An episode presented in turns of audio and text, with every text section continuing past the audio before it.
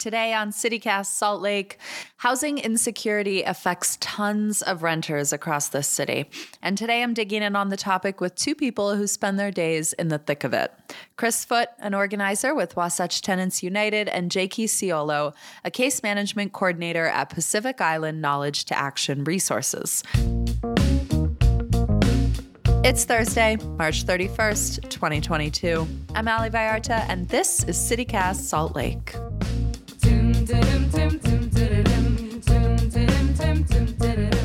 Chris and Jakey, welcome to CityCast Salt Lake. Thanks for being here. Thank you for having me. Yeah, thanks for having us. I hate talking about housing insecurity. I think we all do. But I'm looking forward to diving into this topic with you both. And my first question for you, Chris, is how would you characterize this market? Because I think there are a lot of different characterizations of this housing market floating around. And I'm curious what yours is. I would almost consider it a landlord market, if that makes sense. Hmm. I think um, throughout the years, the conditions of um, renters, and I say almost the um, dignity of the renters, has Mm, gone mhm. down to say the least. I think the crisis that at, that's at hand is homes are just not um, affordable for the majority of people, especially um, working class people. It has been an issue even before the pandemic, but I think the pandemic just further exacerbated it. Yeah. People just simply um, cannot um, afford to pay rent. They're being uh, evicted, and now they're uh, out on the streets. Well, then once you put people out on the streets, then so many other issues just like continue to spiral. hmm Yeah. Jakey, I'm curious how this crisis intersects with your work as a caseworker.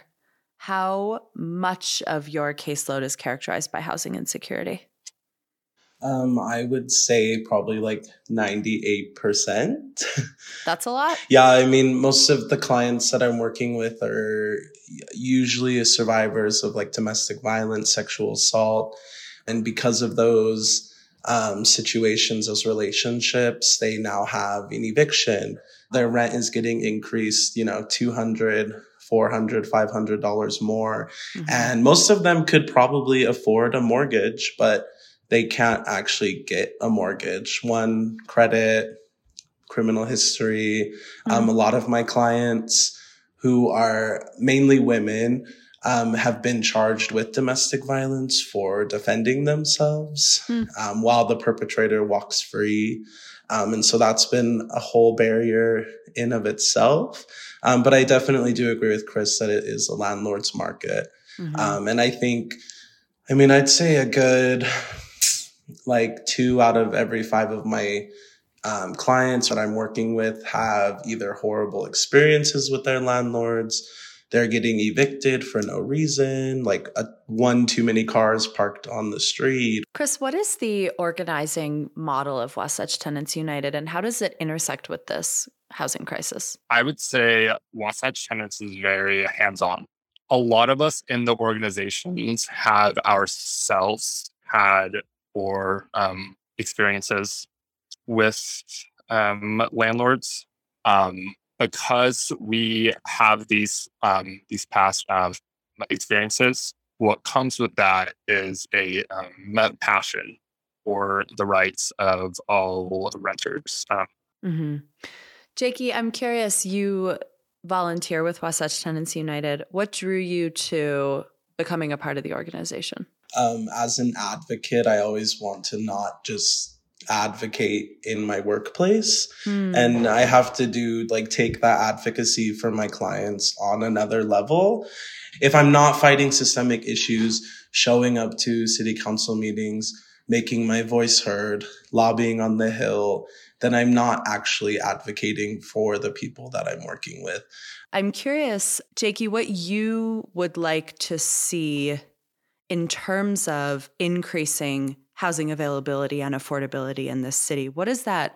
What does a healthy answer to this crisis look like, in your opinion? So many things. Mhm. I mean, my first is to stop gentrifying the West Side. Hmm. I mainly work with the Pacific Islander um, communities. And if you didn't know, one in four Tongans lives in Salt Lake County. There's thousands of us just here predominantly on the west side.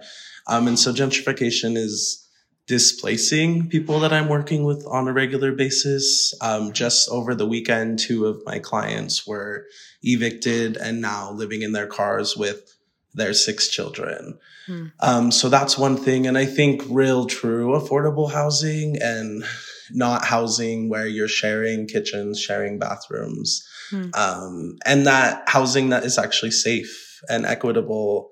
It seems like housing experts agree that what we need is more housing. We need to build more housing. But where we do that is a really conscious decision. And right now, that is leading my understanding of the gentrification of Salt Lake is that it's leading directly to the displacement of predominantly people of color on the west side of the city. How do you think we intercept that crisis at this moment? Well, I think to intercept it, we need to define a few boundaries. And for me, the bottom mm. line is you cannot evict people simply because you want to essentially um, steal that land to build quote unquote luxury apartments for your own mm. profit, mm. which is essentially what it is. At the end of the day, evicting people, especially families that are predominantly on the west side, largely working class, it's just it, it's not acceptable. Yeah. So, and yeah. it's really tragic. And it's again, it's been going on for years. This certainly isn't a new issue. I've lived in Salt Lake my entire life, and it's always been an issue. Especially since the um, pandemic began, the situation has just got exponentially worse, and it's going to going to get mm-hmm. worse unless, again, we address the root of the issue, which is the fact that families on the West Side are being displaced. Jakey, I'm curious as someone who navigates relationships with a lot of tenants in your day to day work, how do you think, in your opinion, we level the power structure between renters and landlords? Are there things you'd like to see implemented? I would love to see more PIs, more BIPOC folk owning houses. Mm. Um, and being able to, I think that's one solution to this, um, is giving those people generational wealth, letting their families have a place that they can call home so that they're not displaced, so that they have rights. So the goal is ownership. Yeah, I mean, and you know that's something I'm, we work on so much with our clients is we're having to expunge their criminal record or we're having to take them to court to get this DV charge dropped off because of the relationship they were in. And so so much of the work that we're doing here at PIK2AR is like helping these folks get to a place that they're able to do that. So once they're displaced, we're able to come in make sure that they are taken care of because when they are displaced, no one else is going to go out and help them, mm-hmm. let alone any of the resources, any of the city resources, any of the resources from the Hill. None of those are going to be widely advertised to the West Side.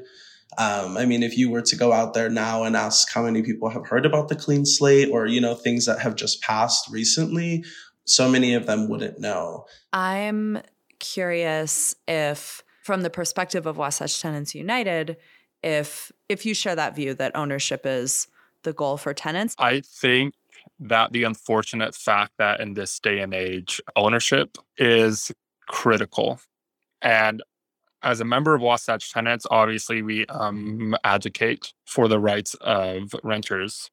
However, in mm-hmm. time, we also recognize that there is a fundamental um, power uh, dynamic between landlords and renters, and between even owners and renters. And while Wasatch Tenants is going to do and is doing everything we can to level that um, playing field, mm-hmm. the day, as long as private property um, exists, there is always going to be that um, power dynamic. I want to talk, um, Chris, about this 30 day campaign that kicks off this week for Wasatch Tenants United.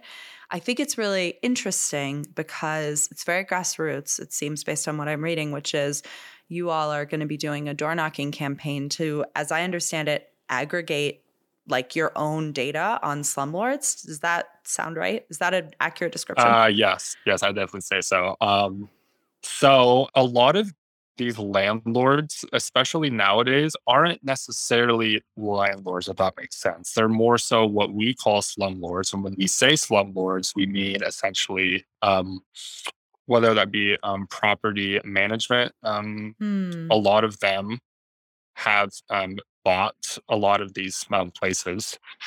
And I myself, quite frankly, have a um, slumlord. And what we found is there are uh, maybe two or three different um, property management um, companies here within Salt Lake hmm. that are highly problematic. We realized that these slumlords are again another root of this crisis. Um, and so, because of that, we are trying to just essentially rally all these renters, but we're also going to the landlords that actually work with these property management um, companies, because a lot of the times these management um, uh, companies will almost like pay a landlord to watch out for the building. Um, hmm. And so, and a lot of these landlords even have complained about these management um, companies. And so, our campaign is we're essentially just trying to rally as many people as we can.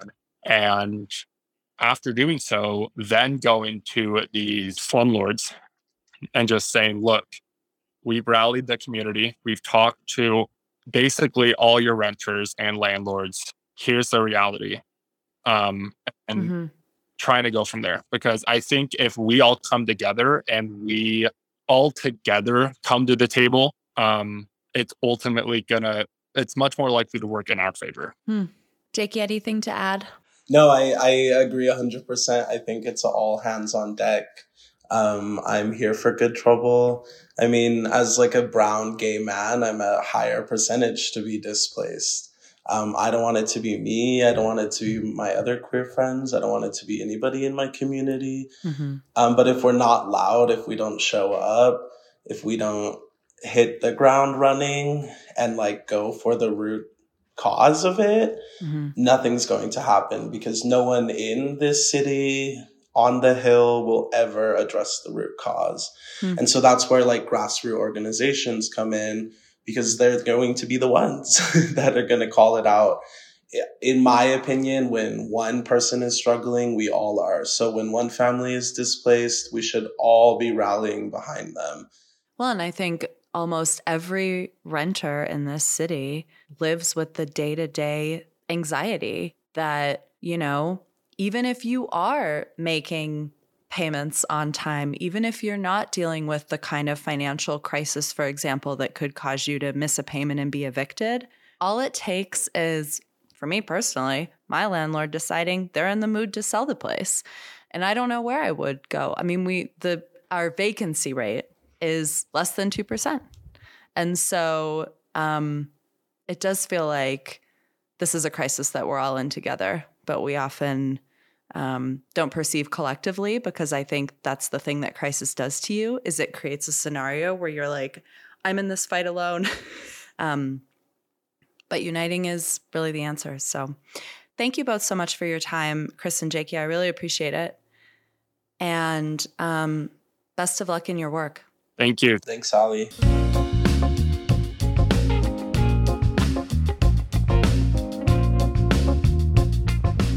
Little news before we go. If you are struggling to pay rent right now, you are not alone. And there's a statewide rent relief program available to support you. The Emergency Rental Assistance Program can help with current, late, or future rent, a security deposit, and utilities or internet. Here are the eligibility requirements in the best layman's terms I could put them in. First, you have to prove you live there and you're on the lease. Second, you have to prove financial hardship, which could mean you or someone in your household is unemployed, has incurred a big recent expense, like a healthcare cost, or has had their income impacted by the pandemic. Three, your household income has to be below 80% of area median income. So for Salt Lake County, that's $51,650 for a single person. 59,000 for two and $73,750 for a family of 4. The final eligibility requirement is that you're experiencing housing instability already in some way. That could mean receiving a past due notice on a utility bill or rent, or being served with a pay or evict notice. This one is kind of frustrating to me, this last one, because, and you might remember this if you listened to our episode that was a close read of a boilerplate lease agreement in Utah. A landlord is not required to wait for your rent assistance to come through. Once your rent is past due, it's past due. And if you don't pay by the date on a pay or vacate notice, a landlord has grounds for eviction. If you're listening and you're a landlord, there are ways you can expedite a tenant's rent relief application or even apply on their behalf. All the details and an online application are at rentrelief.utah.gov. That's all for us today here on CityCast Salt Lake. We'll be back tomorrow morning with more news from around the city. In the meantime, I leave you with this note from a listener in Murray. Hi, my name is Robert, and I live in Murray. I just wanted to respond to today's episode um, about the housing crisis here in Salt Lake. Um, I know that it's greatly affected myself and my family. Um, I and my roommate are both going to be moving out of state at the end of our lease um, because of the housing increase in cost. Um, my brother and his uh, fiance have had to move repeatedly um, to cheaper and cheaper places and are now looking at moving out of state. Um, my mom is selling her house um, so that she can move into a cheaper area. And my brother, my second brother, is actually um, on the verge of experiencing homelessness because of the housing uh, crisis and what the market is like. So I definitely have felt the um, strain of this going on, and it's really disturbing that the legislature didn't even approve a quarter of what the governor recommended and makes me just that much more um, sound in my decision to move elsewhere because obviously it's not being taken seriously here in Utah. Um, which is disappointing because I, I really will miss being close to my family and, um, yeah, it's, it's just sad that it seems like it's such a low priority.